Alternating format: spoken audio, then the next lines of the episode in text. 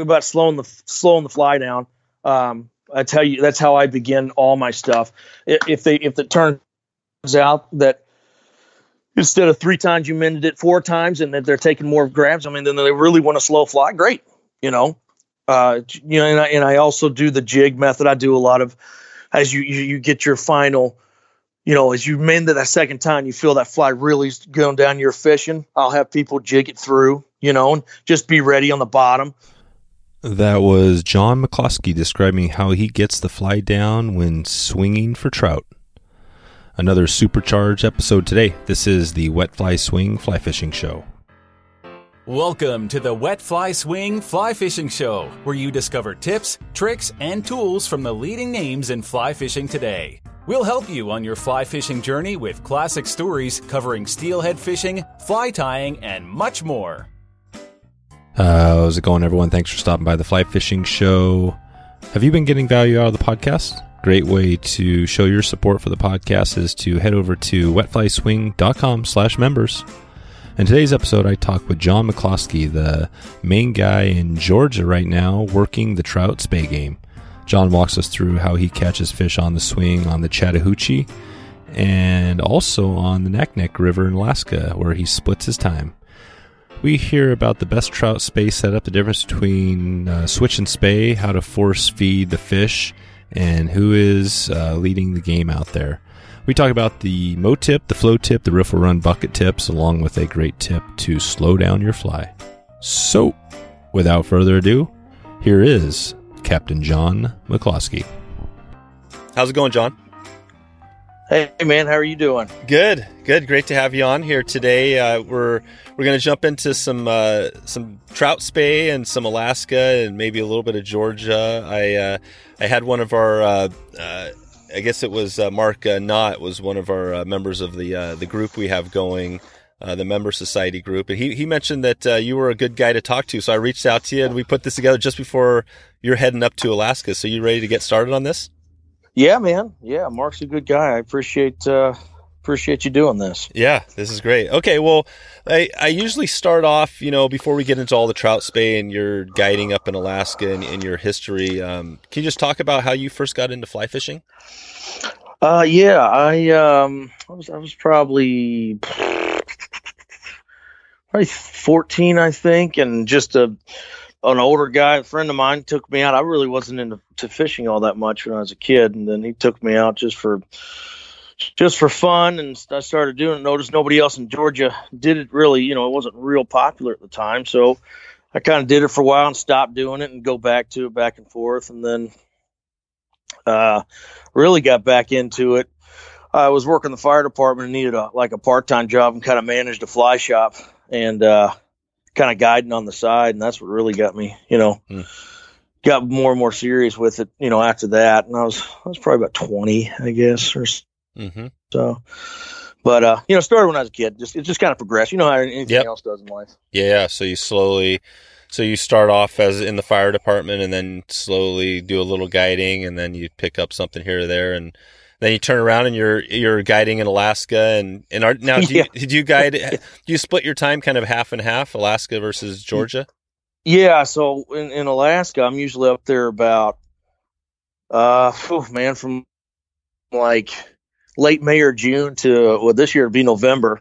So I'm up there a really long time. Mm-hmm. Um, we do um, primarily we do yeah about about 80% of the time we're swinging flies and we also have all five salmon species we swing for you know big kings and um you know of course everybody comes up to fill their coolers with salmon and stuff but mm-hmm. uh yeah my game's usually the you know we, the Naknek that i'm on has some of the biggest trout in the world so yeah. they're big so right. then they take a swung fly over and over again so they're they're pretty awesome That's it's right. a, it's a good place to go yeah, it's the uh, the Naknek. Is it uh, just N? How do you spell that? N A K N E K. Yeah, N A K. Yeah, and that's yeah definitely a famous uh, river up there. And yeah, I want to jump into some of that on the uh, swinging flies. It sounds like you do a lot of that, and uh, you do some of that in Georgia as well. Is that um, you know what is the difference? What what's the biggest difference between fishing in uh, in Georgia up there and fish? Because I know you've picked you've swing some in, in Georgia as well, but what's the biggest difference between the two areas? Yeah, man, that's that's you know I, I actually the reason I started doing trout spey in Georgia is because I I found out that my guys in Alaska that would come up, that they spent two days learning how to do it, and I was like, man, this is a really waste of you know a seven day fishing thing. So, you know, before that, I, I swing flies by myself, and you know, Georgia's pretty good. You know, we have a good trout population.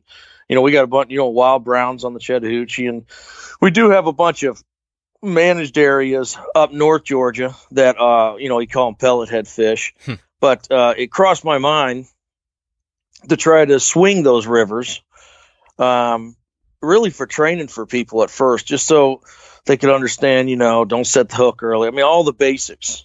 Yep. Um, and uh, I found out, man, there's there's people really interested in this, and then just kind of evolved into what it is today. So when I when I do trout spey here, you know, really, it's it, the only difference is uh, the weight of the rod and the skagit. You know, the, the, what you're throwing. But honestly, the setups, I I have the same setup. I you know, you have your running line, whatever it is. Most of the time, I'm doing you know mostly OPST stuff because they're Yep. good to me, and um, you know, it's your your running line, or most of the times laser line, and then you got your skagit head, and then you got your sink tip. But it's the same thing down here Yeah. as it is in Alaska. It's it, that's what really makes it cool. Um, and I take Hmm.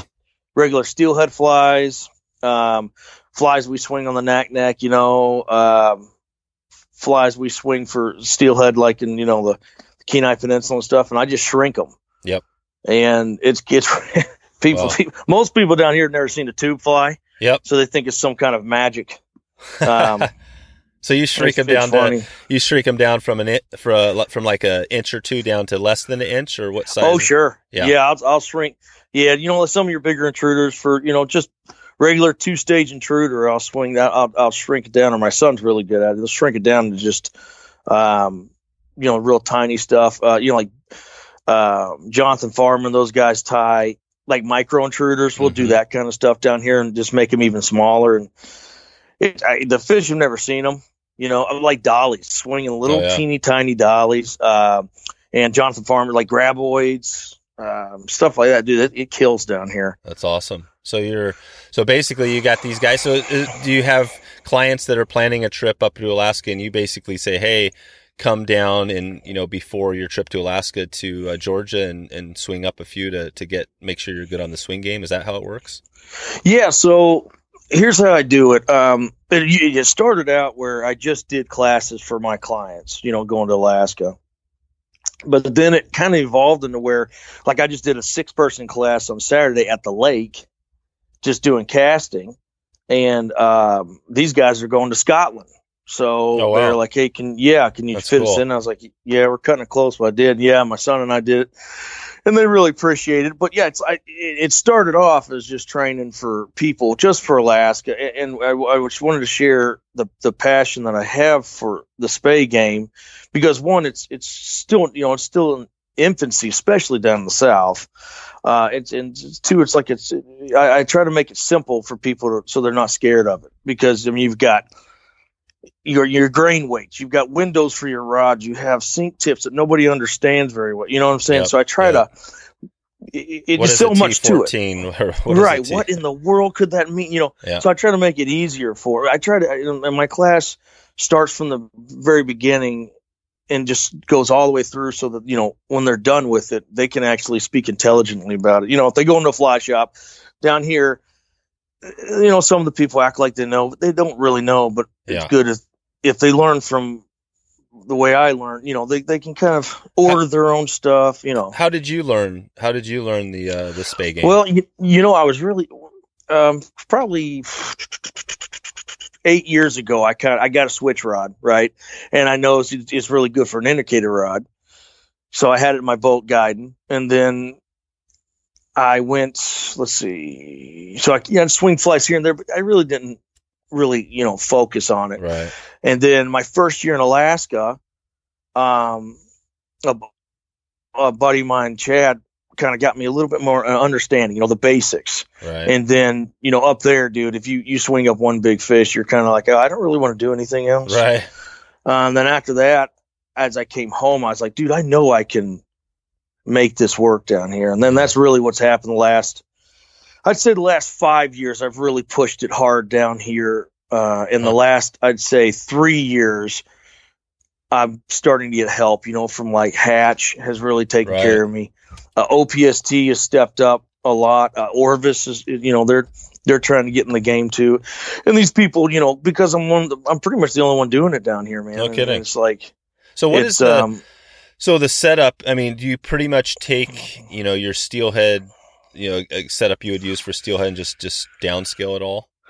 Yeah, I mean that's pretty much you know if you yeah that's pretty much basically yeah. So you take like a you know you what do you what do you swing like seventy one twenty six is a good average rod to swing for Mhm. steelhead and stuff. You know just just as an average, you only have one rod. So you take that and then you go down to like Echo's like uh what is it forty one thirteen um or their new trout spey. And then you know you just shrink everything. The Skagit goes short, you know, smaller, and then your Yeah. sink tip is lighter just because the rod can't handle it as much. And then you just find the runs down here that work. But you know, you, people will come to me and they'll swing up fish on the Chattahoochee on a seven weight and like, okay, that wasn't that's, that's Yeah, okay. wasn't But then you give them a yeah, but Five. you give them a three weight trout spey, you know, and then a twelve inch, thirteen inch fish. is like, oh man, this was awesome. and you're feeling it. Well, let let's just jump into and and I I think you know just time wise we're not going to have time to cover both you know the Georgia stuff and uh, and, Oh, Ala- sure. and Alaska stuff, which is a bummer because I think you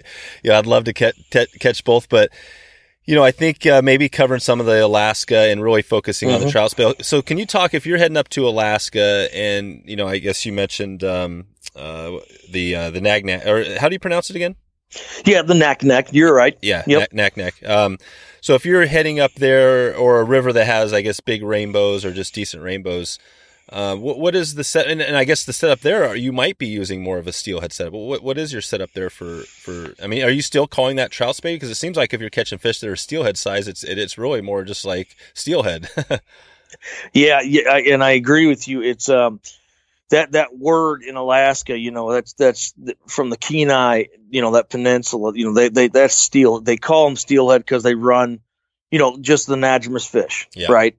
Now our fish are kind of a mystery because you have them.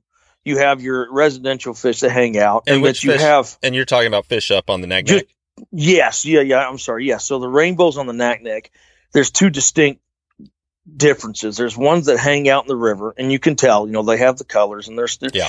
and then you have these other chromes that come in first of the year, and they'll come in. They'll be chasing little smolt down the river, Hmm. right? And it's the only place really that it happens on a regular basis from from opener. June 8th is opener, and then from then on till about mid, sometimes late July, you have these crazy. Looks like the water's boiling everywhere, and it's just giant rainbows chasing little teeny tiny salmon down the river and eating them.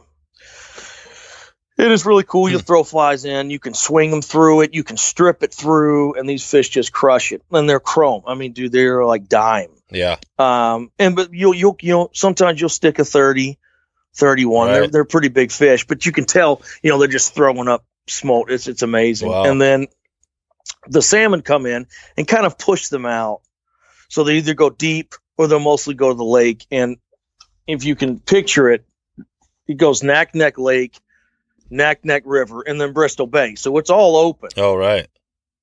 So the arguments, of course, can be: do the do the do the fish go to the lake? Do the fish go to the ocean? And this has been an argued thing forever. Um, and it's you know, unless you tag every fish, you're, you're not really going to be able to, you know, to win that argument, anyways. But most people believe that they summer, you know, they go into the lake and they come back. And so late fall, when the sockeye have turned, they've dropped, they're dropping their eggs. These big fish will start setting up you know, following the sockeye in, Hmm.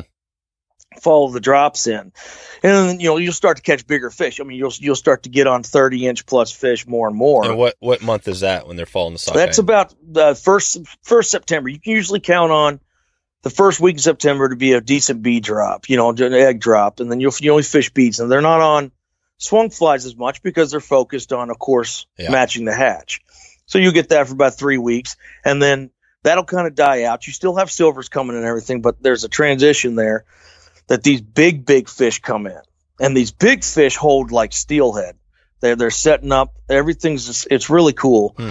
And then we start our swing. We start our swing about second or third week in September, and that goes to November. We're gonna, you know, we're we're there till November this year, and Gotcha. it's amazing. The the deeper into the fall you get, the bigger the fish get. Huh. Um, and the biggest one, I think we'll see. We set the record last year swinging up one that was like 30, 35 and a And why half why is that? Why are the fish getting bigger as you go towards the fall or later? In Well, the winter. We just have the bigger fish coming in setting up. I mean, it, it's it's just a it's a weird it's it's it's crazy. Just it's the like way it works. you don't you don't say the word steelhead on the Naknek because the biologists get very upset. But man, there's a lot of similarities between these fish Yeah. and steelhead.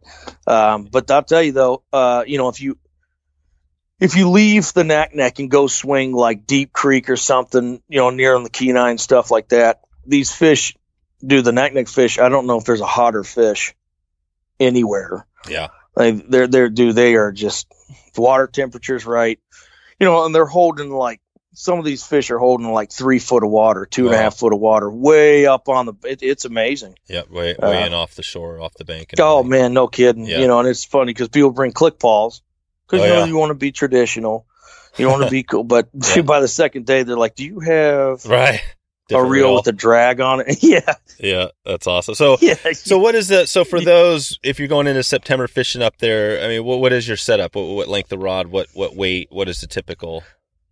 Yeah, you know, at one point I would say, you know, thirteen foot seven or, or eight weight or nine weight. I have Yeah, people yeah. that swing nine weights. The same king setup. Gotcha. They'll come out and swing big Okay. rainbows. But I'll be honest with you, the OPST heads really changed the game, in my opinion, for me. Yeah, It it changed the game a lot because I mean you all you're really doing is you're like a like like we talked about like a seventy one twenty six. That's a pretty basic setup. You know, you put like a four twenty five header, four whatever matches that. You just lengthen the sink tip, you know, for these people, and they're dumping beautiful casts with very little effort, uh, and th- and that's important because a lot of people have trouble moving the traditional gotcha. you know, Skagit with a good, you know, because sometimes we're, we're dude, we're swinging T twenty. oh wow, you're getting down. Uh, if yeah, if we're having to go in the deep water, Huh. you know, we're singing swinging two twenty, and, and of course, as the season sets up deeper into the fall, the Yeah. sink tips go shallower because the fish are holding shallow. that's cool. but yeah, we don't hear it is. Yeah, we don't hear the uh, the T twenty. Actually, the first thirty episodes of this podcast were mostly steelhead focused. So I've covered, you know, a lot, and it was you know most on steelhead. Some of the the people that covered, you know, actually had um oh gosh, what episode was it? I had OPST on in a previous episode. Uh, James Millard was on, you know, a, a while back, but um, but uh, yeah, I think it might be interesting just to dive off on a little bit uh, into the um, you know maybe that more of the trout spey and, and I th- sounds like the Georgia thing is is the place to to dig it. Can you talk a little bit about maybe we can just turn the the table over there to a little bit and talk about what the setup is for trout spey when you're fishing Georgia? Yeah, man. Yeah. So here here in Georgia, uh, I have two different setups. When I go on the on the Chattahoochee, which is a tailwater, we have about almost 40 miles of river. I run a jet boat. I run the, my twin, the same jet boat I run in Alaska. I run a 1654 stealth craft with a 6040 on the back. It's it's awesome setup, and I do the same way I fish. I run my I run the same programs I do in Alaska. So we'll hit the deep runs, we'll swing from the back of the boat, and then we'll get out, we'll anchor in different places, get out and, and fish the gravel exactly like you would anywhere, you know, looking for trout. Um, and then that way you usually do like a four weight. You know, there's several different four weights out there. You know, everybody's three, four weights, stuff like that. It's just as long as you can turn over the sink tip, eh, you're good to go. Um, and then usually I think uh, you know Sage has a really cool trout spey and stuff, but they're all about four weights. I find that's you know when the wind starts blowing, four weight handles are pretty good, and you get the Skagit head the matches, and then and the most of the time it's it's OPST stuff for me there too Mhm. also. Um, and then the sink tip, I may go like a ten foot like T11. That's about as heavy most of the time as I'll go. Okay, Um, you'll Like- just set up for that. like a like a seven and a half foot section of T11 or usually about a 10 to 12 foot. It really Okay. depends on where we're at. Um, but these, you know, like a lot of these trout speys now, they're like 11, 11 foot, 11 and a half foot.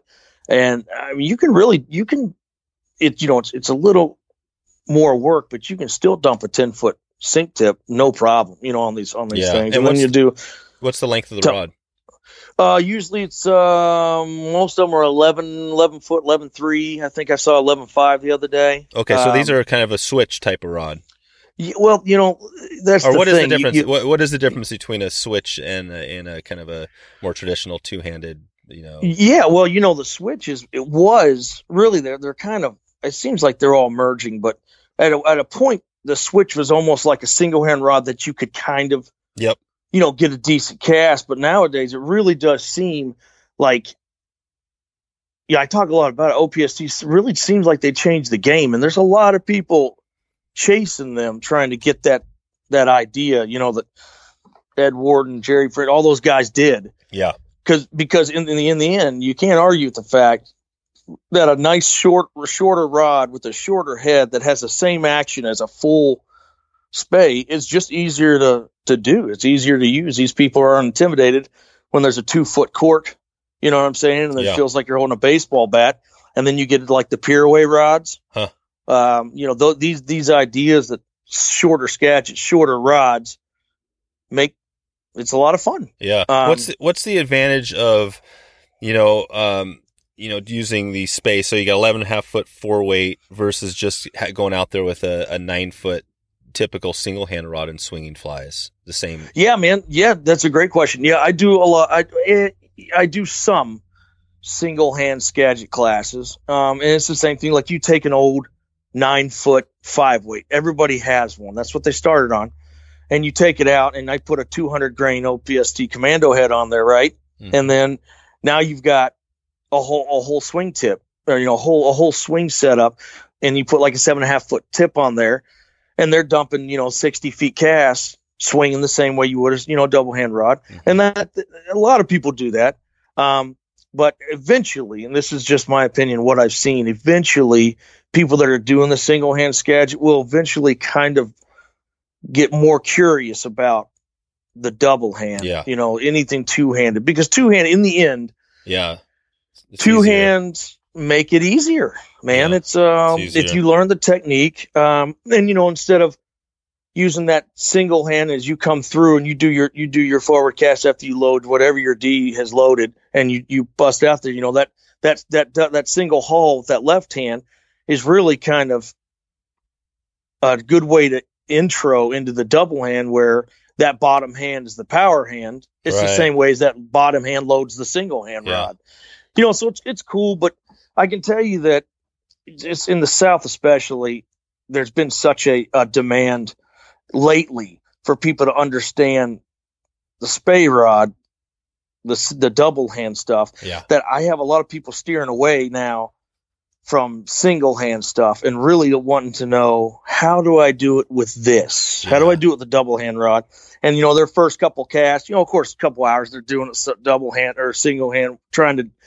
throw it out there but once they understand that bottom hands you know that's that's the that's the power they start to really throw the and it, and it seems like this is in this i'm sure you've seen this in a double hand it's not just about catching the fish i hate to say this but Right. it's a lot about the cast Yeah, it is. It is. It's- get it. Get it's like a light you know you know what i'm saying it's oh, like oh yeah.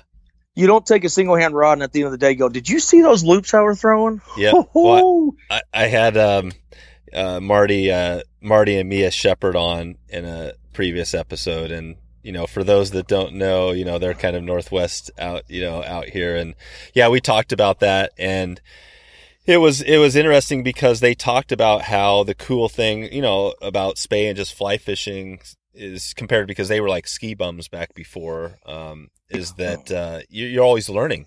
You know, you're always trying to perfect that spey. And I'm not sure where you're at. You're a teacher, so you're probably pretty far in the game. But I know for myself, I'm no expert in spey, but you know, the fact that I'm always learning and trying to get there. I mean, how do you feel about yourself? Do you feel like you're you're at a level where you still have a lot to learn or you're you're feeling pretty good? Well, yeah. So to be honest with you, I've had a bunch of instructors from different places, and it wasn't until I started doing lots of classes with, with Jeff Liskay that Oh yeah. the way he started. To, So when I when I started when I met he so he comes up so his group comes up every year to And he's out in is tour. he is uh is he out in uh, Michigan or where, where's he out of? mostly Ohio. Oh, okay, Ohio, yeah. Um, but he does, you know, he does the spade collection all over the place. But when they start, when they, when I met them the first year, he was such a genuine person, and I saw him cast. I was like, man, my cast is kind of garbage compared to his. Um, so I had done it so long, you know, trying to power with the right hand, I made it work. I could dump some far line, but you know, of course, who wants to do that? Why don't you want to be smoother? So he broke down my cast, and it was it was a horrible process. But once he broke it down and, and tore it apart and started from the beginning, that's where it made sense to me. Yeah. You know what I'm saying? And I found out, holy mackerel, dude, you can get so much more distance if you understand that the the, bottom hand, whatever hand you're doing, is Yeah. on the bottom. That's the power. Yep. But you can't. You have to learn it. You can't just somebody can't just scream at you. Use a bottom hand. you got to work. You, you have to- put- you yeah, you have to. Um, so that's where. So where and you're asked where I'm at. I Yeah. feel like the more once I learned the basics, I kind of it once it made sense to me because I've taught a lot of stuff in my life. I mean, I had. Uh, I, I grew up teaching martial arts um, in the, in the school. I still have a school, and all these things. I taught my whole life. I taught for the state, for fire department, and and I taught uh, rope rescue for SWAT teams. I mean, I've taught forever. So once it makes sense to me, I can I can you know I can enunciate it and make it Hmm. make sense Sure. to others. And I and I was excited because the spey game is so hard, but it's so simple. And if you can break it down into into, into little groups, they, they once they understand the foundation and, and the foundational truths, you know, they can walk away feeling good, and they can also call me and say, "Hey, man, step two, uh, something's not right." You know what I'm saying? I'll have them send me a video. It's cool because Oh, they don't cool. have to have me. You know what I'm saying? They they can miss doing the they videos. can, in Alaska, they'll call me in Alaska, leave a message, and I'll call them back and say, "All right, so tell me what's." I'm telling you, man, it. Once you break, in my opinion, and this is just how I teach it, it I learn almost every time I teach a class. I learn something, and that that Yeah. seems crazy, but it's like, um, you know, like here's a good example. When you're throwing a shorter Skagit head, you want to you want to focus your loop higher. You know, you can't just throw parallel with water; it's not going to go very far, right? yeah. But if you angle your rod tip, if you stop it higher, Yep. as you pull down in and your rod tip stops higher, your chin's up, your your your posture's up, you're going to throw that higher loop and it's going to carry further, right? Right. And that made sense. But the more I did it in classes, I'm like, man, that really does work. So I had that that was a good thing because Huh. that was one of the big things, with Jeff Liskay. You know, you stand up straight. Yep. Your your target shoulders up, everything, all these things, yeah. but don't bend over. until you do it enough. Right, exactly. if you yeah. if your if your posture's bad, your loop's going to be bad. Yeah. That's all there is. How far are you stopping when it. you Oh. when you're shooting up towards this, your tip? Is it shooting up kind of towards the sky? How, how how would you explain that? Like where? I'll so I'll explain exactly like I do in class. So a lot of people come from single hand casting, and they understand the 10-2 because that's just what they're taught. A river runs through it, Yep. still is around, right? People Yep. learn the same thing. So I I tried to figure out how do I kind of assimilate? How do I bring everything together so that it makes sense to them, so that they can look at it? Because if they're coming from single hand, they know to look back. If they're taught correctly, they look back at their back cast and their forward cast, and they can see where their their tip stops. And that's how you get energy. So the same thing with um, I just explained to them as you come up to create your D, your rod tip stops in the back. That's that's your back cast. It's still in the water. The D that's a, that's what loads the rod. And as you come through to your forward cast, if you throw at the water, it kills you. Yep. But if you go to that almost that 10-2, I hate to use that, right. but it, it's but it's a good reference. Where your two where your two is actually on the water. Yeah, so you come 10 up- the opposite. Or yeah, so you yeah. come up well when you come back, you know, when you're building your D loop and you come back, you watch your D, right? That's a good way to learn. You got to see where it loads. And as you go forward, as you pull through, as you know, with the single hand rod, you almost throw over a loop, but as you come through and you pull that rod tip down and and through that D loop because your left hand pulls it, you know, pulls it into you, you can watch that rod tip stop in the forward at around picture like two. That'll that'll that that seems to be where people can kind of pick up that energy and they'll you know they'll throw their rod at the water and throw their rod at the water and I'll just kind of stop over there and as they go forward I tell them stop and they'll stop that thing around two or three you know Yep. And that and that usually uh and the, once and I find once you kind of do it right once, you know, Yeah. you, you're like, okay, I want that again. You know, Yeah, I had um uh, I'm thinking of, I'm thinking of another uh, recent gosh who was it? it was St. Croix Dan Johnston. Um and just to note, uh, the me and Marty was uh, episode 76, but I had J- Dan Johnston talking about more of the single hand rod, but he was talking about instead of using the 10 and 2, he was talking about just stopping your thumb straight up instead oh, of there you go, You know what I mean? So he, he thought that it was a little confusing sometimes with people the the, the timing and or the ten to two, but he said stop. Sure. So that makes sense. So if you use that same analogy, uh, you know, I guess well, you don't you're not necessarily having your thumb on the on the handle, but and we're all talking about a right-handed person here, but would Sure, you sure. say uh, could you say a similar thing where you're stopping that? You know, maybe it's your maybe it's your just your rod is straight up. You, you know, it's interesting. I, I'd have to probably think about Yeah. that. I, I, I, I, here's what I always, and, and the more I've watched, the more I say that people, there, I, I, in my, in what I've seen, is people struggle with having that information from their single hand power hand to their new power hand, which is the bottom, right? And if I, and I, I try to tell them, I said, "You ever? You know, here's how I do. I say, you ever been in a fight?" And some people are like, "Yeah, no, yeah, yeah." And I'm like, pretend like the top hand's guarding your ribs, and you can't lift that elbow too far. We don't drift. Mm.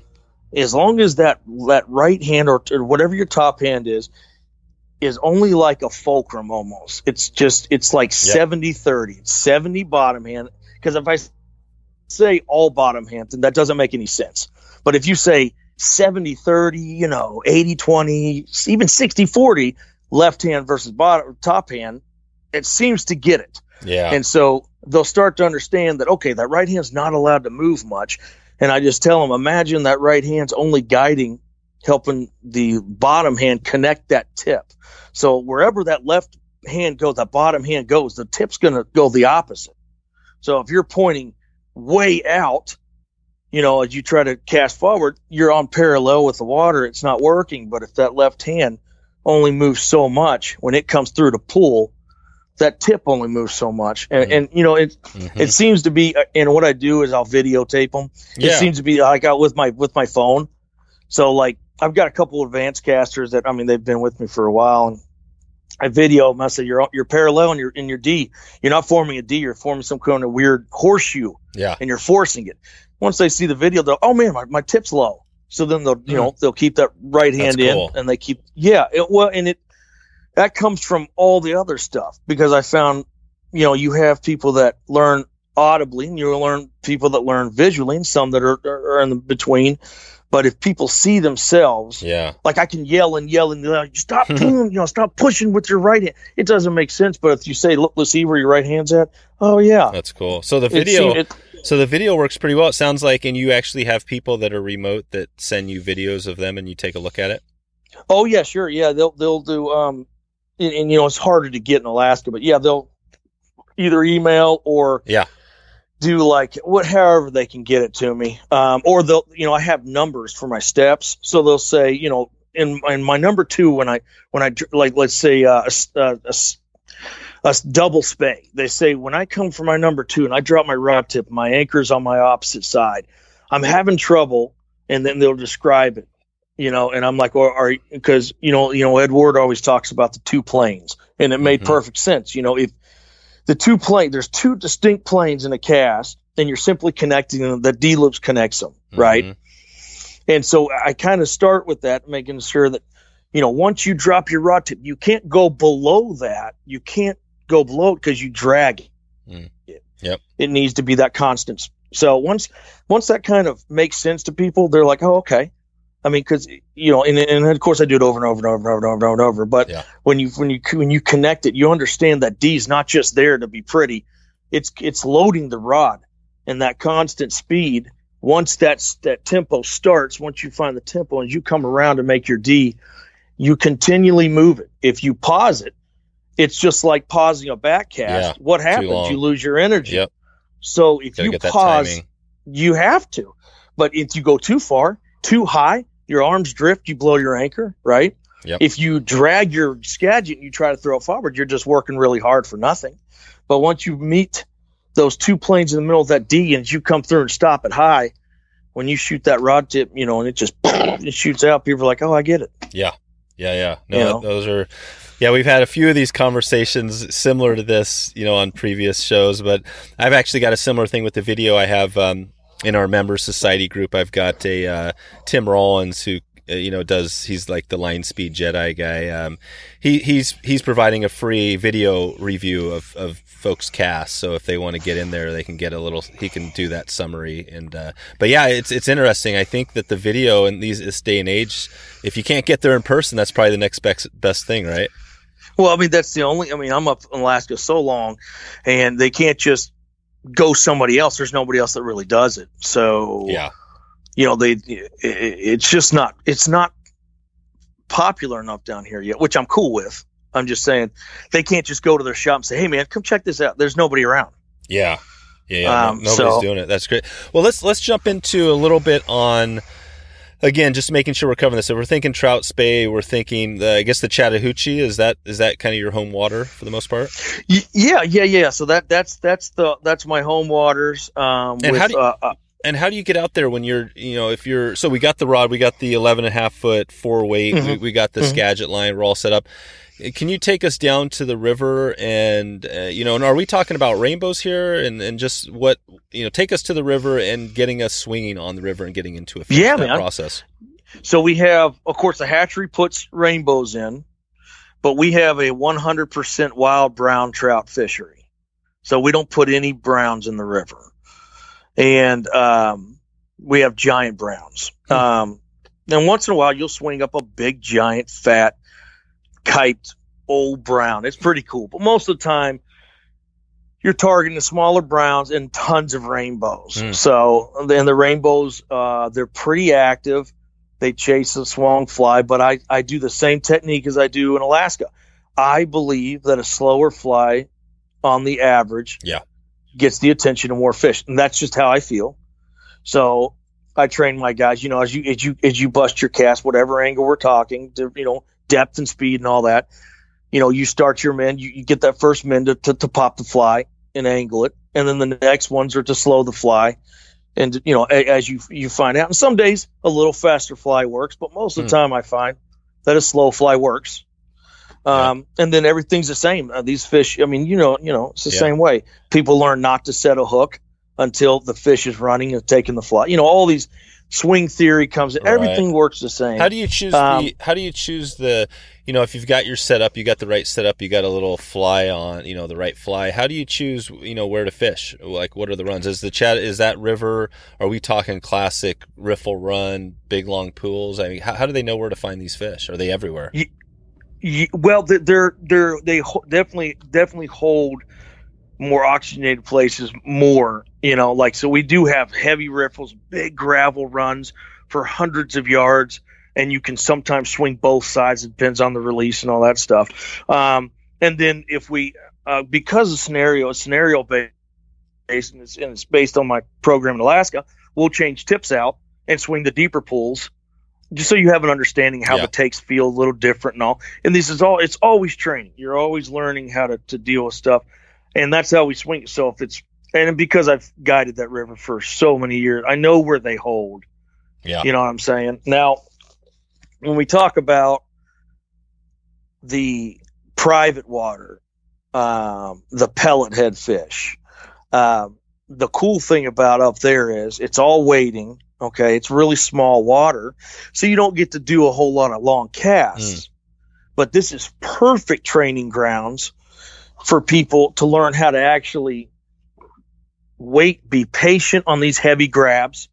And when they go, you know, you go down river and low, you know, the whole nine yards is perfect. So I usually do my classes on the lake for casting. And then we do a couple days on the private water or the hooch to learn how to actually implement. Once you learn to cast, I mean, what what's the rest of it? There's so much Yeah. more to it. Right.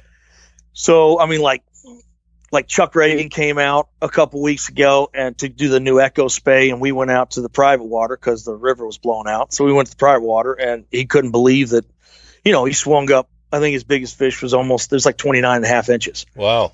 You know, I mean that's nuts on a on a little four weight. That's Well- crazy. Yeah.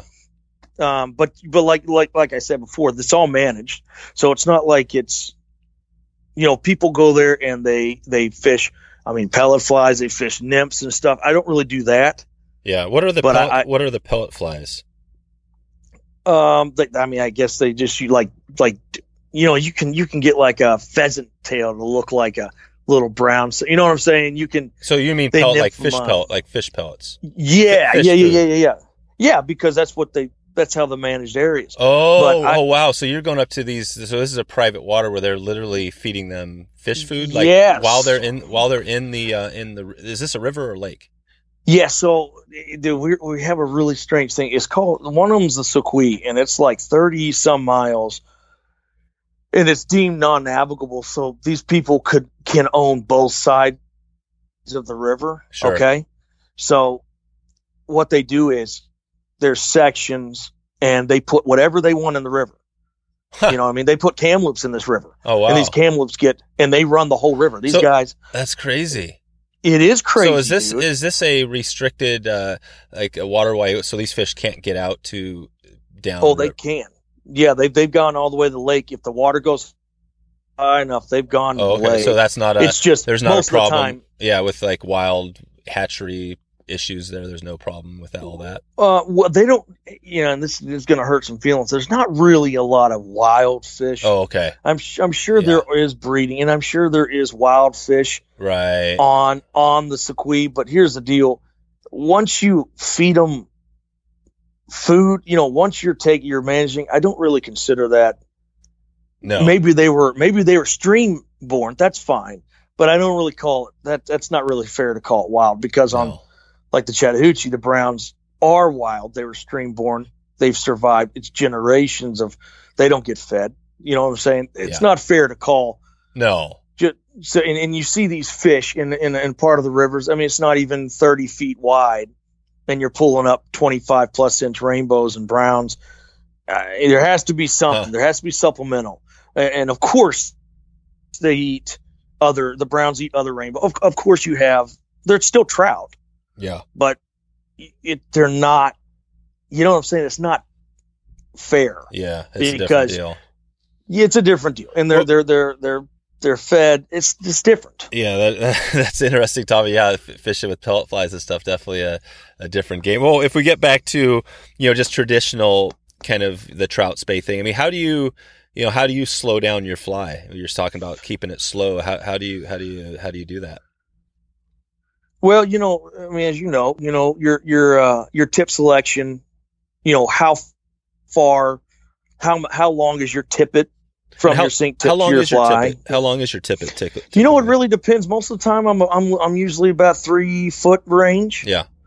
Um, if I don't want it, you know, if I wanted a little slower swing, maybe I'll go a little longer. If I want it to really dive, I may go two feet. Um, but most of the time with these runs that we have, it's about three foot. That seems about, you know, Okay. that's about right. Three. foot. And what's your so okay so so basically if you need if you're fishing a run and I'm just trying to picture this maybe this is your typical walking speed run um, Mhm. and if you're you know if you're not getting down enough or you're not your fly is going a little too fast you might throw on a, a little heavier line to maybe break it down get a little bit below uh, and are you trying to get with these lines how how deep are you trying to get are you trying to get within a, a foot of the bottom or, or how do you choose how do you get how do you know well, you know right that's depth? funny. Well, th- that that's also obviously like if you're if you're you're guiding and you're watching the line, you know, you're not watching the person. You're watching the line because that tells you if the fish are grabby or not. You know, because people are going to lift on rocks, people are going to lift this and that. But if I can watch the line, I can see if they're, you know, if they're kind of tink tink tinking it, or if they're taking it and grabbing it, you know, or Yep. if they're just one one one rip and that's it. I kind of go with that. So if they're kind of pink, pink, pinking it, um, we, you know, I'll start with the technique, you know, drop your rod tip down river a bit, you know, kind of force feed them and see if they take it. Oh, sure. If that's so, then we just need to slow the fly down a little bit. You know, if, if they're one, one heavy grab and then nothing, You know what I mean? Maybe we're maybe we're right. We just need to swing it again. Sure. You know what I mean? And and, Yep. and if it's like a bit, bit, bit, bit, bit, bit, you know, I imagine it's you know, a lot of times a little tiny fish. Yeah. Okay. Um, you know, but these are all you know. It's always a, uh, it's like Yeah. a dynamic. Right. It's never thing, you exact. know? There's never a- Um, a, perfect answer. There really isn't, but I mean, you should see. I've I've got like four, four books of you know heads in my in my boat, and I have like I have like, dude, I have fifty different sink tips. Yeah. You know, from all different thi- things. So there'd be some days you know nothing's happening. I'll switch the sink tip ten times. You know what I mean? Just Yeah. trying to figure out where are they at. What if if you had to, you know, if you're on, say, back to the Chattahoochee and uh, you know you're fishing a typical run, three to five foot depth, walking speed. If you had to pick one one head, you know, what what are you what are you putting on there most of the time? Oh yeah, probably T T seven to T ten, only because the rods cast it better. Um, I I personally really like heavier sink tips.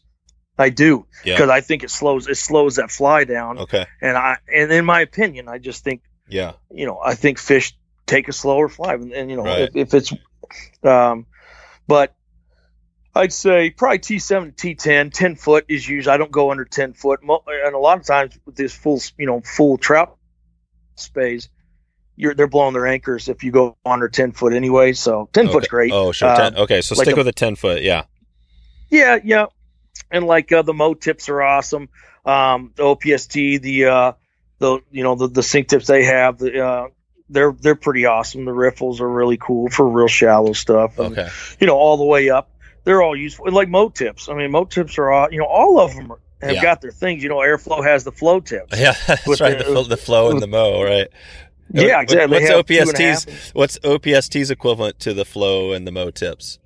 Well, they have the ones that I have are the Because because I know on the fl- on the flow tip you have um, they have well the cool thing about the float tip it has a section at the back that's kind of I don't know it's a little bit different uh, material I guess you, you would say I mean it's I guess they all have their own kind of scientific yeah. I mean, dude, you know, you Yeah. can't be exactly the same, right but you know, I, I like I like OPST's you know angle at it because they have the riffle, the run, and the bucket, and oh trying to understand that that makes sense you can read them and say, Yeah. well, the riffle obviously is really shallow water. there you go that's I like you know, that you got the run, runs the your your typical typical run.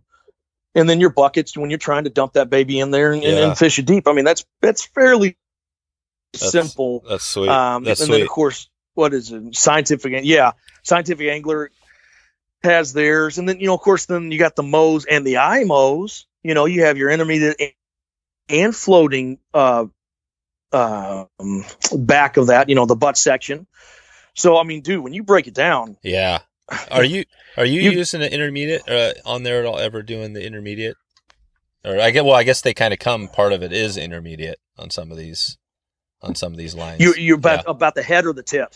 Um, ju- well, I guess yeah, that that would be a good question. Um, I think uh, have they are they on both? I mean, do you see that? Do you see the intermediate like interchanging and uh, and I guess what's your take on that? I mean, I, I guess I don't know exactly what the you know the newest line is out there, but I know, dude. It's um. well, I know OPST. I'm pretty excited. I think they're coming out the intermediate, but right now I use um. Rio has the game changer, okay, and you know, you know, as it, you know how obviously you know how it works. So you can't have your sink tip be lighter than the than the lightest part of the intermediate Skagit head. yeah, So we'll swing, I think it's like three, five, seven on Skagit.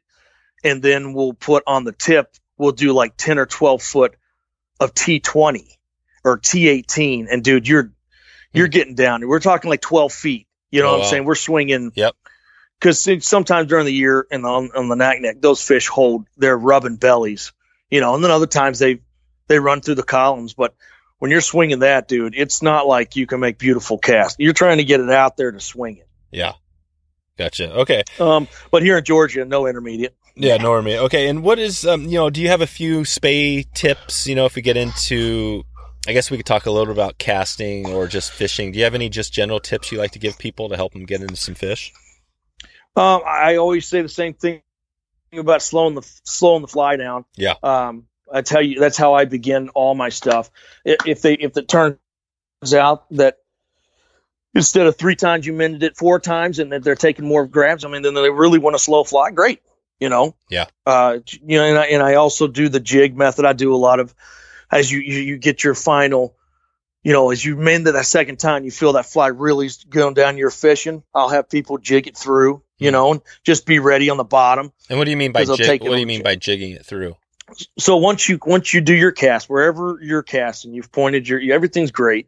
Your first mends to turn the fly right? Yeah. as you drop your rod tip you mend it you know to slow it down a little bit more. And then i just tell people you simply just lift your rod tip just on like a like a pull method and then and you kind of let it back down up and then you point it back down and you watch that skagit head as it goes you know back and forth Yeah. and as you lift it and be prepared as you drop it down it's like kind of like a force feed Oh, as right. you drop it down a lot of times they'll take it on that dip how how high are you lifting? down How high are you lifting your rod tip off the water on each jig? uh, usually about four feet i, I mean Oh, wow, i yeah, tell them to come get up. it up there yeah, Yeah. just I'm in like a real you know like just like a spinning rod you take a jig boom you jig it or whatever yeah.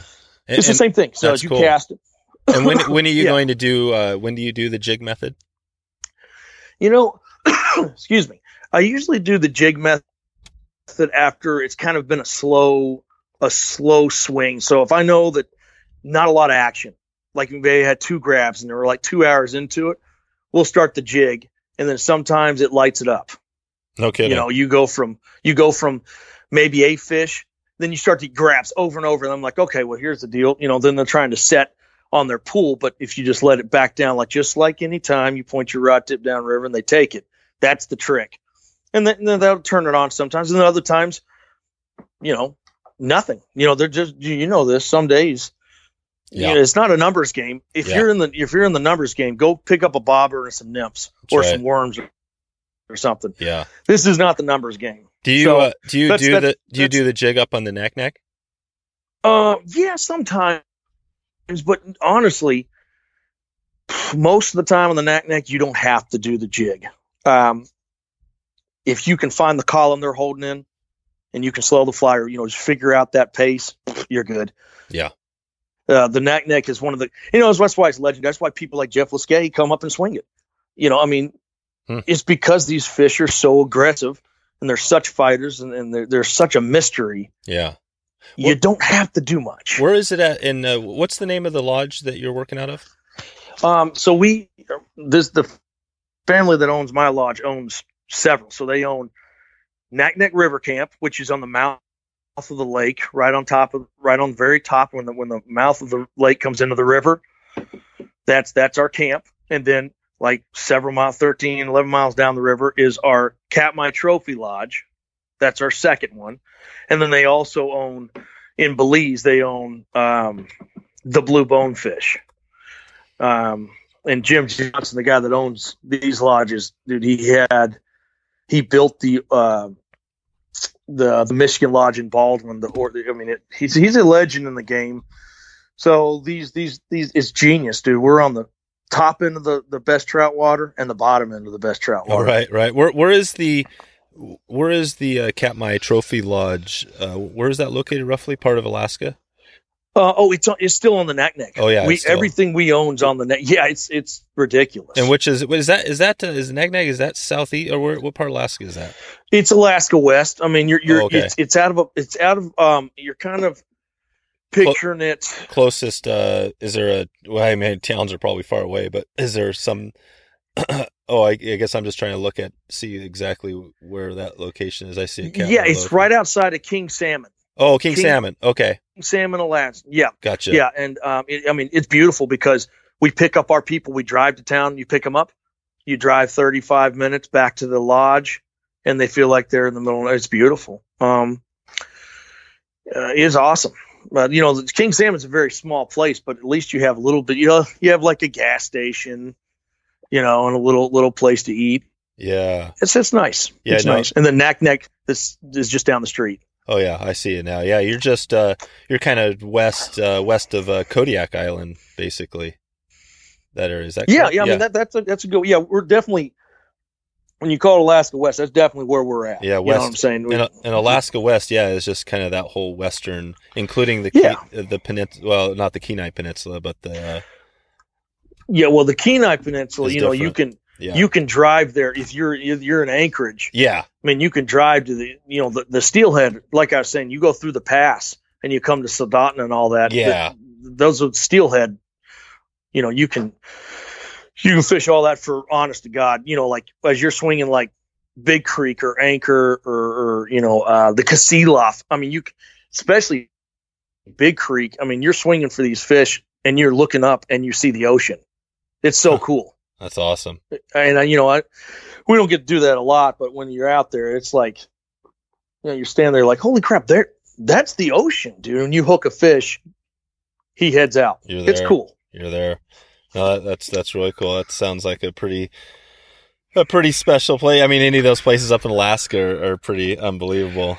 Uh, yeah, dude, it's it's uh, yeah. I mean, you, you ever get a chance, you should just come up. It's it's Yeah, well, I was looking at the map. I've been up there. I spent some time um, up actually, just looking at where you're at. I've spent some time up out of Bethel, which is northwest of where you're Okay. at. Yeah, Yep. up I got a friend that moved there with his wife. Yeah, Yeah, that's we, cool. we we were up on the que- uh, the Kuskokwim up in the Kwethluk, way up, way up there. Oh, cool, man. Yeah. I, I actually heard Bethel got a uh, movie theater, Oh, uh, so that's a pretty big deal. That's right. Yeah, we well we were in Bethel for about uh, I think I was there a day or two until we hopped in the jet boat and Oh, spent- it. Okay. yeah we were just there for a short time. We spent our time up on the river most, but uh, but yeah, no, this is cool. Okay, so I'm just digging in. So did we, you know, I mean, as far as question, what what's your what do you think is the most common question you get for for trout spey, or maybe the most common Um, uh, question and or struggle struggles you see? Well, the the first question is why? Why why why would you even dedicate your life to this? That's the everybody and, and, asks that. And Why- do you not? Because it's interesting because you are dry fly John, so uh, maybe you could talk. You know, after you after you answer that question, eh, talk about you know when you left dry flies or if you did completely. That's funny, man. Uh, yeah, I hear that a lot uh, on Instagram. You know, everybody wants to be, uh, yeah, I guess the know-it-alls. I, I guess you'd call them that. Um, but yeah, uh, it, so the dry fly John came from like 20 years ago. My brother sent me up an email, and he's like, "What do you want your name to be?" I said, "I don't know." He said, "How about dry fly John?" I was like, "Yeah, let's do it." Yeah. And so now it's just when we made the Instagram, my wife made me do the Instagram thing. Yeah, Um, and I just said, just put dry fledge on. Who cares? Yeah. Because I'll remember it. that's so- right. It, it's, I mean, we fish dry flies once in a while, but that's not my. Yeah. Well, and you also, that- I guess so you could funny. look. Somebody told me. Yeah. What's that? That's funny. I, I just, people say, why don't you make your name Speyfly John? I was like, because I won't remember that. I Yeah. remember dry fly And John. and dry fly John It's is fun- actually That's funny you said that. the cool thing is is that really yeah regardless the name doesn't matter that much and but but you do have the dry fly as far as you know you can fish dry flies for steelhead and, and trout you know some, Well, you can swing mice. and- yeah. I mean, you know, that's what I tell people. I'm like, does a mouse count as a dry fly? Yeah. Then there it is. there you go there you go Skating flies? Yeah, Yeah. dude. so so now and then what is so what is that question or, or common struggle you, you get a lot Oh yeah. So the first question is always the same thing: Why spey? Um, you know, I usually say, well, why not? I mean, Yeah. it's a different, it's a new way, and that's how I sell it. I'm like, dude, you want to? You've nymphed for ten years. Are you tired of looking at a bobber? yeah You know, but it's always the same. I always run. I do the same thing when I did trophy hunts for Browns. I mean, I have a questionnaire. If if if you're still a numbers dude, you should definitely not learn this. No. You know, if you if you have to catch 40 fish a day, stick with your nymphs, stick with your scuds and your stone flies and worms. You Yep. know, if you're still you know, just love fishing, you know, San Juan worms, that you should stick with that. But if you're, you know, if you have a hunger for something Try new, something new and you know, and you ha- you like something that's going to challenge you, shit, space, you know, space it. yeah yeah and and so when Um, you get them on the water i mean once you get the casting going i guess what, what is the common struggle you see with somebody that's trying to get the, the trouts you know, Oh, spey casting I say number one for sure is right hand, left hand, the dominance. Uh, I think that's that's one of the number one struggles is just fighting that right Yeah. hand, left hand. Do you teach Um, both? Do you teach both? Do you teach them to, to learn with both hands on top? Yeah, so um, I run through uh, cack-hand cla- uh, casting, and I do switching, and I and I just see which one they like. Hmm. Um, and then they ask which one you do. I say I usually cack-hand. Yeah. And so then usually people, um, and I do find people on the average in my classes cast cack-hand better because it almost takes that top hand. You have to really make the effort to make that top hand be king in a cack-hand, right? Yeah. So they seem like that bottom hand takes over a little bit more. Oh, that's right. And in, in you know what I've seen, that just seems to be they're like, oh man, this cast great, and then we'll go back. You know, it's like anything, man. Uh, Mm-hmm. but I, I'd say that that right hand left hand dominance thing, um, and then of course drifting, your arms drifting, not Yeah. understanding that it has to stay tighter. The you know the shorter the rod, the shorter the head, the tighter the cast. You can't be drifting your hands everywhere because you're blowing your anchor. You're doing all this weird Mhm. stuff. You know, you're catching trees behind you. Yeah. Uh, How do you keep from how do you keep people from drifting? Do you do you give them a little box or how do you you know what I mean? Because it just I don't so use common. the box thing, Yeah. but the box thing never made sense to me, and I get that. I understand it. I don't even It know just- what the box is either. I, I just I mean Yeah, so what they say is they, they you know you picture a square in front of you and your hands aren't supposed to come out of it, you know, kind of like it's like a square. and how big of a But- square? Exactly. Yeah. It's what I, it's it's and what if you have shoulder problem? Right. What what if what if your, your arms just don't move like that? I mean, it's it's same with the 10-2. Like I said, I use it as a reference, sort of, just to, so they understand when they're looking at a clock, Yeah. the 10-2 thing. But other than that, it's under it's really just well, I mean, we talk about energy. You know, you have to understand how a rod loads, and then it's not that hard. You know, Yeah. if you know a back cast, you don't throw at the ground in your back cast and forward cast single hand rod. It's the same thing. You can't make a D if your rod tip stays low where you're going to throw.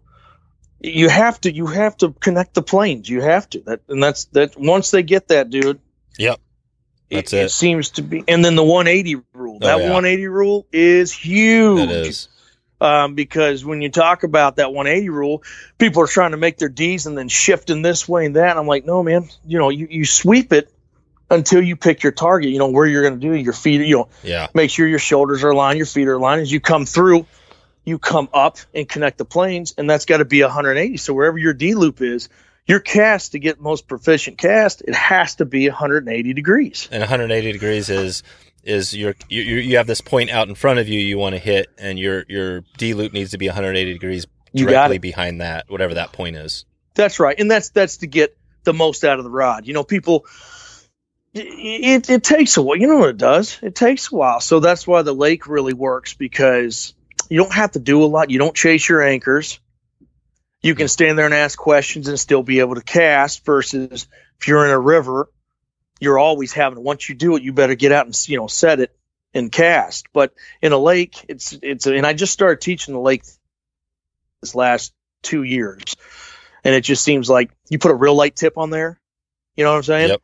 Yep. And then then the, then the next like the kind of one oh two I guess is when we get on the river and do it, and then people are like, man, it's a lot different. I'm like, well, this is actually it. And then once they figure it out, you know, it's it's like a stepping process. Yeah. Yeah. Um, What's the um? You mentioned Jeff Liskay. I was going to ask you about a few of your mem- mentors and things like that. What What do you think is the biggest thing you learned from from Jeff? oh man, patience. hmm I've never seen that man is like unbelievable, man. I yelled at him because you know we changed my cast and I couldn't even remember how I did it before. Oh man, I had a meltdown, and he just he just laughed, and then he said, "Well, go back to casting the way you used to," and I was like, "I can't remember." He's like, "Great, let's continue." Uh, it was pretty funny, but Yeah. uh, the dude, he's such a god. Yeah. He is. If you He's ever hang around, he's so humble. Uh, yeah. Oh my god. Well, and, and if you ever seen what he's a host, you know, so he'll bring these people. It's amazing when he's talking to you. It's only you that exists. It's it's really cool, you know, and that's something I learned. You know, Yeah. if you talk talk to somebody and their eyes are shifting and, and, and doing it, you know, you feel like you're like "I- I'm just done. But Yep. dude, when you talk to him, he's like, uh huh, uh huh, uh huh. You know, he's he's on it. Oh yeah. Um, and you know, he's just he's awesome. Yeah. Yeah. What what you, you have any other uh, big mentors similar to you know Jeff or the people that helped you get to where you are in fly fishing? Um, let's. see, I mean, like in the beginning of it, of course. I mean, uh, a friend of mine, Chad Bryson, that works at the Fish Hawk. You know, he does some spey stuff, but oh, he what shop does he he, got me my first job at the Fish Hawk. Oh, the fish. Oh yeah. Oh, you, oh, the fish hawk. Yeah, I've, I've that, oh, cool. Is that where you you work out of there? No, no, I don't work out of a flush. Oh, gotcha. Um, Okay. so he he used to come to Alaska, but he got me my first job in Alaska. Mm-hmm. Um, so I always give him credit for that. And when I was trying to get into the game more on Spey, you know, he helped me with understanding some of the foundational stuff. And then, of course, I ran from there. But, you know, you have to have people that stop and say, all right, dude, this is the basics, you know. You just you can't learn from a book. It helps to have somebody point out, you know, different stuff, and and he helped out a lot for sure. Um, and then, uh, but I say, yeah, Jeff is probably Yeah, probably the big guy. He's a he's a big yeah, he's a big name. I hope to get. I haven't. Uh, his name's come up a number of times talking when we were going into the steelhead stuff. oh, So dude, he's- oh man, he'd be a good guy to get on. I um. Well, we're we're pretty well into this. I was uh, hoping to get a maybe do a little rapid fire round as we start to wrap things up here. If you have some time, yeah, dude. cool, cool. Um, Uh, oh, by the Yeah. way, I would tell you another dude. I thought Jerry Darkus is another. oh yeah, yeah. Jerry's the on my, Jerry's on my list that- too. I love Jerry Darkus, and he'll come up. He comes to Alaska too. That's where I get to know these people. Oh, okay, okay. they bring, but yeah, Jerry is. Yeah, he's, dude, he's awesome. pretty much what the way it went down with me is the first 30 episodes were all steelhead and i got to a oh, point Oh, yeah. i got to a point where i was in the podcast i, I was thinking well am i going to be all steelhead or am i going to mix it up so i decided to switch and kind of go into trout you know for a season and now we're into more Sure. of a, a destination and diy type of season but but no i mean I, I when i finished up that first steelhead season i was like oh my god there's so many people that i could talk to that i haven't even you know what i mean and jerry and jeff all those guys Yeah, are, all those yeah. guys are on that list so I'll, I'll get to them eventually i'm gonna I'm gonna swing back around onto some of the steelhead stuff eventually. So, but yeah, so let's just start this one off uh, the right way. So, who is your um, who's your favorite uh, A team character? Oh my gosh, man, that's a tough one because I like Murdoch. I'd say Mr. Um, maybe maybe either B.A. Baracus or Yeah. I think Murdoch. Murdoch's my favorite. Murdoch. next. Yeah, Murdoch was yeah the crazy man. that's a good question. That's Yeah, a good one, dude. yeah, okay, yeah. I'm trying to think. The A team was definitely one of my favorites. So, do you drive around a? Uh, do you have a, a four wheel drive van that you drive around in? No, nobody would trust me if I drove around a van. That's right. They'd all be afraid I was going to try to kidnap them. Yeah, that's, totally. That's awesome. Okay, um, what's your? Uh, do you have a uh, you know like a go to piece of gear that maybe you know isn't isn't fly fishing necessarily related? Something you kind of when you're out traveling that you kind of got to have or Yeah, so my daughter made me a necklace out of deer uh, deer antler, a deer, you know, the one that I harvested years oh yeah Years ago, and she, you won't see me in a photo or a film or anything without that around my neck Oh, cool. anywhere. nice. All right. Yeah, What's the um you know we're we're obviously on audio here. For those that don't know you, can you um you know describe what your beard kind of looks like? well, you know, it's funny because I have guys that you know I, I guide different places, and, and every year these smart aleck old men will be like, "Man, I see more white in your beard." That's right. So I'd say if you see it, you know, pictures from ten years ago, it was glorious and, and nice and black. Oh, and now was. I'm getting more uh, that. Uh, Yeah. I like to call it wisdom, but I think it's just gray hair. That's right.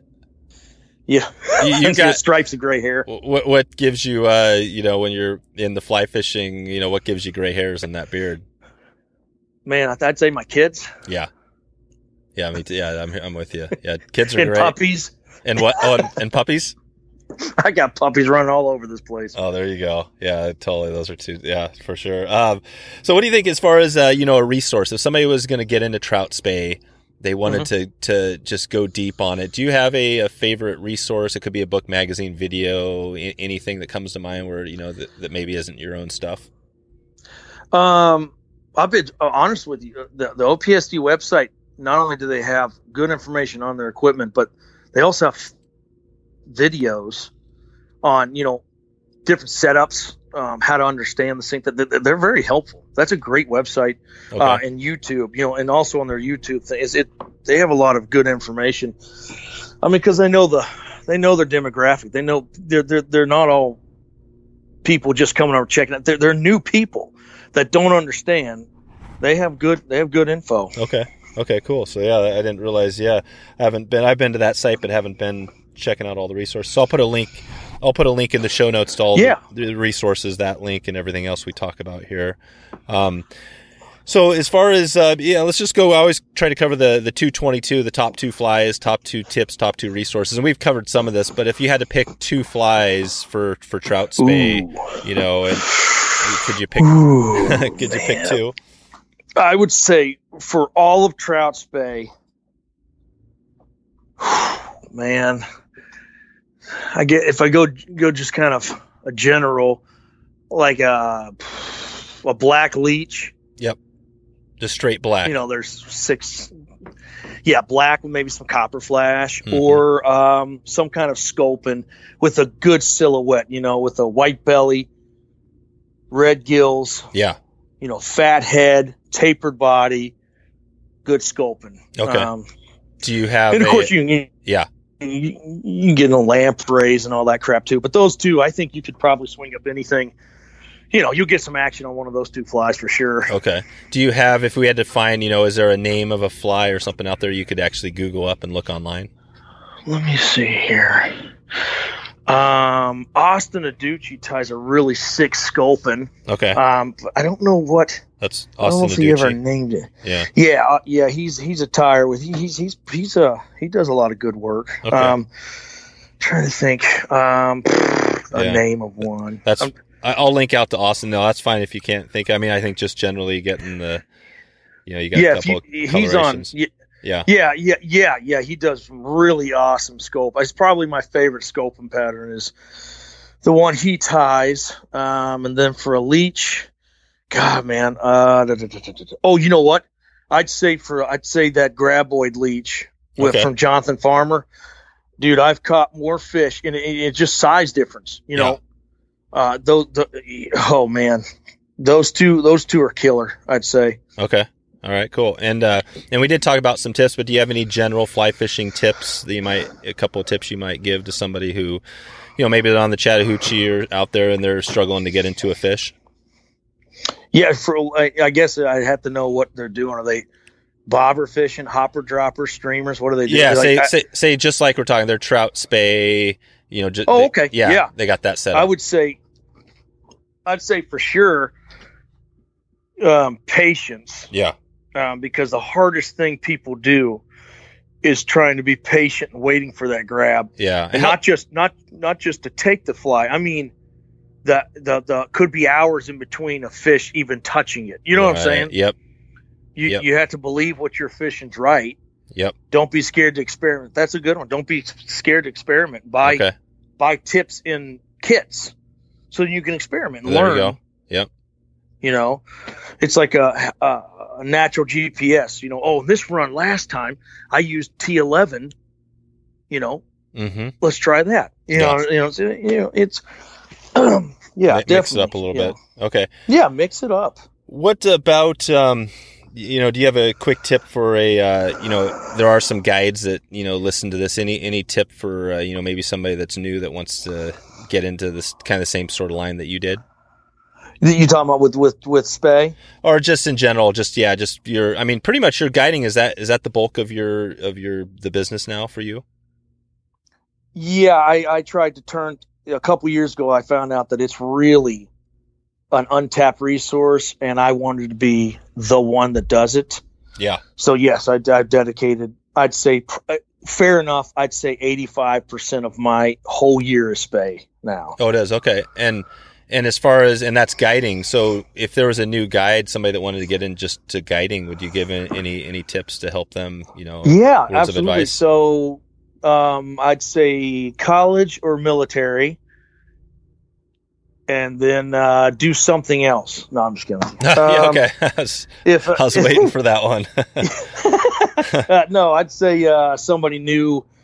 Uh, same thing I tell somebody swinging, man. You're gonna have to have patience. yeah, Um. You got to put your time in. I would, you know, yeah. I mean, captain's license is if you want to actually Oh, yeah. expand your Yeah. career yeah, can you buy a boat. can you uh, go on the cap? That is interesting. I, I, mentioned I can't remember who I was talking to recently, but we the captain thing came because up here, you know, we don't really have the captain thing in the fly fishing space. What what is what is that, that about? Because you are a captain as well, and I am. And, can you explain uh, for those that haven't been around the fly fishing captains what what that means and, and what that's all about? Yeah. Well, well, you're, you're, it's an actual Coast Guard. It's a Coast Guard captain. You have the have the rank through the Coast Guard. It's an OUPV six pack is like the basic one, and that means uh, you can take up to six people in a boat, and that's what that's what your legal capacity is. And most of the time, you have to have it when any kind of water is considered navigable, like on the Naknek. It goes the lake, the river, and the Bristol Bay, so it's a navigable you know, runway. Yeah. So you have to have a captain's license. Now, sometimes with tailwaters, okay, they won't require you to do that. Um, but most of Alaska, if it's unless it's like inland, most of everything we're running, you need a okay. captain's license. So you need a captain's license. So everybody up there needs, and you don't hear. At least I haven't in my past hear people talk to you know say captain in Alaska, but is, is that is that the case, or is that a different thing in Georgia, where you know, and down the south, where you hear more people talking about you know as captains? Well, yeah. So technically, you're not a captain unless you actually have. You know, everybody calls themselves captains when they're really not. Uh, you know, like a real captain. Um, you know, you have to go to school. You have to pass all the stuff. I mean, there's it's a it's a you know, you have to get your captain's license to be called a true captain. Yeah. But um, down here, just tailwaters and stuff, and at the moment, they're not pushing it, but that could change any minute. Um, and then if we go like we used to guide the Cumberland, you need a captain's license for that place. Um, and then, like I said, uh, up in Alaska, and there's several places that you can't even run anything under power. Now, if you run a drift boat, you can you can drift all day in Alaska right. anywhere without power. You can you can captain it. But I mean, like the Naknek, I ran a drift boat one time that was horrible. You know, you, it's it's such a big river. You don't want to be rowing. Oh god, that's awful. Yep, gotcha. Okay, um, yeah. So when you when you go up and you meet somebody, you uh, do you introduce yourself as Captain John? Uh, you know, or, or, or, do you introduce yourself as uh, you know what, what do you say? How, how does that work? No, I just introduced myself as John. I asked my wife. I said when I got my captain's license, is it too pretentious to to you know advertisement. I'm Captain John McCloskey. Yeah. No, I, I will do it. Like I'll be honest with you, I do it um in like formal emails. Yeah, because people do captain. that. Yeah, people people yeah. do say you see it out there, Captain. I see it a lot on on social media. You see it, you know Captain whoever. Yeah. Yeah, I and I will tell you that my and on Instagram it says Captain, because yeah. you that that's my business Instagram. Yeah. I, am not really. It's just a business. You know, it's to sell trips, and you need sure. to know I'm a captain. Yeah, yeah. Um, but like, no, when I've I introduced myself, no, I don't. Uh, yep. Yeah, I got, gotcha. No, it's kind of. I guess it's similar to the the PhD thing, you know, in your email line. Correct. Yeah, yeah. You see that some. Yeah, and obviously, it's if you get your PhD, or, or I'm sure your captain's, you know, affiliation, that it's a pretty big thing, so it makes sense to yeah. to, to, let people know. Okay, um, so a couple yeah. more, a couple more, and I'll let you get out of here uh, really quickly. What about um, your favorite? Do you have a favorite um, uh, band or music that you like to listen to? Huh. Favorite band or music? and I'll let you. I like classic rock. oh, good, sure. good. What what, yeah, do you, what do you got? Um, do you got a, any any bands you want to throw out there?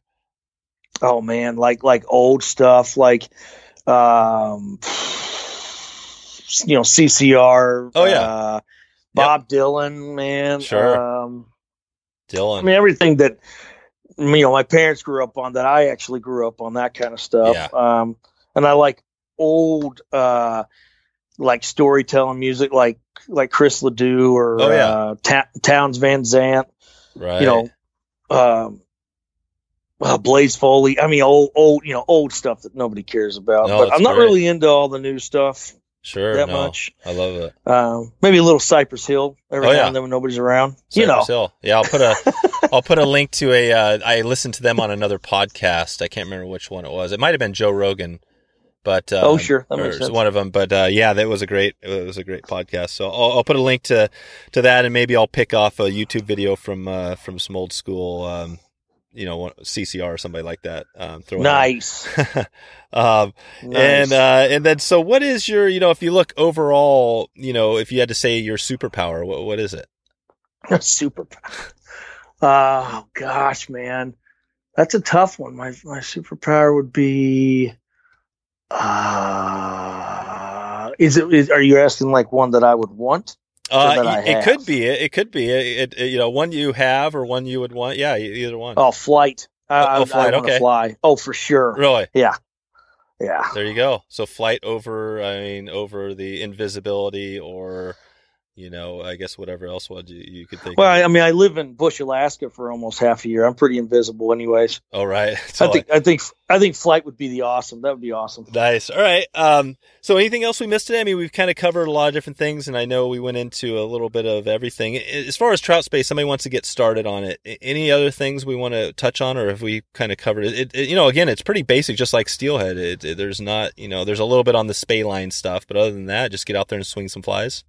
Yeah, I think time in the water for sure. Um, making sure you, you, you follow the right stuff because there's a lot of trash out there. Yeah. Um, but like I said, I always tell people when you buy a rod, I always say buy three heads. You buy the high end so you can learn how to, to feel the rod load, the middle so you can grow with your rod, and the bottom of the window so that now you can get a good snap and have a nice clean cast. Hmm. I tell people to every rod they buy, that's what I believe works well. Um, top, middle, bottom. At least go top and bottom if yeah. you can't afford, you know. Okay. Um, but that that's what I always say, and it seems to work great for people. Uh, that's another reason why the OPSTs it's great because you take uh, um, you know average seven weight, you most likely have the same head another guy's throwing with his seven weight. You know what I'm saying? Yeah. May vary 12, you know. So I that's the same thing I do with people. If, if it calls for a 425, it's a buy a 425 and a 400. Let's see how, if you, you know right. what I mean? That's just tip. what I do. It's a great it tip. just seems, well, it's better than throwing away the rod because yeah. you don't like the tempo. Totally. You know? Yeah, no, it's a great so. One. Okay. All right, John. Well, in the next six to twelve months, anything new you got coming? I know obviously you're going to be in Alaska, but anything else you want to note as far as you know yourself or personally or with the business that you want to you know share with us? Oh man, dude. Uh, I think we're starting. Uh, I think we're gonna start guiding the white. Oh no, out in Arkansas. Yeah, yeah you for, and you know, uh, for you and you and Davy Wotton. Uh, well, it's actually you know that guy Austin Aducci and oh, I yeah. and some other and other guys were guiding. We we guide within Alaska are all doing it already. So oh, cool. I'm gonna I'm gonna do more of the spey stuff on the white because it swings incredibly well. Yeah. Um. So I figure that's a cool, and we'll just do that like six weeks a year or so. But um, other than that, man, um, I got some stuff cooking that I can't talk about yet. But sure. It's, it's I got some cool stuff coming, man. I'm not dead yet. Yep. Yep, and and you're uh, yeah, and, and the, you mentioned OPST, but uh, sounds mm-hmm. like uh, the companies that you're you're kind of working with or you use or or um, you mentioned them all today, kind of Echo and some of those other ones. Well, yeah, well, Sean Combs with the Orvis and I are, are you know stay yep. stay in good touch, and they're, they're you know they're working more and more on their spey game too because they see the same demand everybody does. It's getting more popular why are we not pushing it harder? Yeah. Um, I just know that all the material I've used, the OPST heads, are super friendly to new beginners and to advanced casters alike. That's kind of hard to beat, you know. Yep. Um, yep. you know, it's, it's it's a dynamic thing. You're always changing. You're finding things that you like and don't like. Uh, you know, like for myself personally, I love Hardy click balls. Yeah. But for clients, I use Hatch reels most of the time because Hatch takes good care of me. Sure. You know what I'm saying? It's, it's, it's the companies that actually care about you that you want to push because they actually yeah, well, put time good, into you. Good product yeah. and yeah, put time yeah. into you. It makes sense, and then yes. they're going to treat your your clients and your customers That's well. Correct. So, and then so yeah, if they want to, if folks want to find you, just Dry Fly John on Instagram yeah. is a good place. Yeah, in, yeah. I mean, you can find me there. You can find me on um, Stealthcraft website. You can find me on Hatch website. You know, I'm, I'm, I'm different places, but yeah, definitely Instagram's the easiest way to to get a hold of me for sure. Okay. All All right, John. Well, uh, I'll let you get out of here. Thanks for uh, you know all the information today. We, we dug into it, and uh, you know there'll probably be a few questions, and if they have them, I'll send them your way. But just want to thank you for uh, sharing your, your wisdom, and we'll we'll keep in touch with you on Instagram. Man, I sure appreciate it, guys, and uh, I hope you have a good summer. All right, thanks a lot. All right, man. So there you go. If you want to find all the show notes with all the links we cover, just go to wetflyswing.com slash dry fly. And I wanted to read a quick uh, recent review on the podcast. Uh, this is uh, from Fall River Trout Bum. Uh, Fall River Trout Bum says, uh, Stellar, five stars, the best fly fishing podcast ever. That, uh, love it short, simple, sweet, and perfect. I really appreciate it, uh, Fall River Trout Bum. Thanks for for leaving the uh, the review. And uh, if you want to share your uh, feedback, review, even just click a, star rating, you can head over to wetflyswing.com slash review to find how, how to easily do it. Uh, thanks again for stopping by to check out the show today. Look forward to catching up with you soon and hope to maybe see you on the river or online. Thanks for listening to the Wet Fly Swing Fly Fishing Show. For notes and links from this episode, visit wetflyswing.com. And if you found this episode helpful, please subscribe and leave a review on iTunes.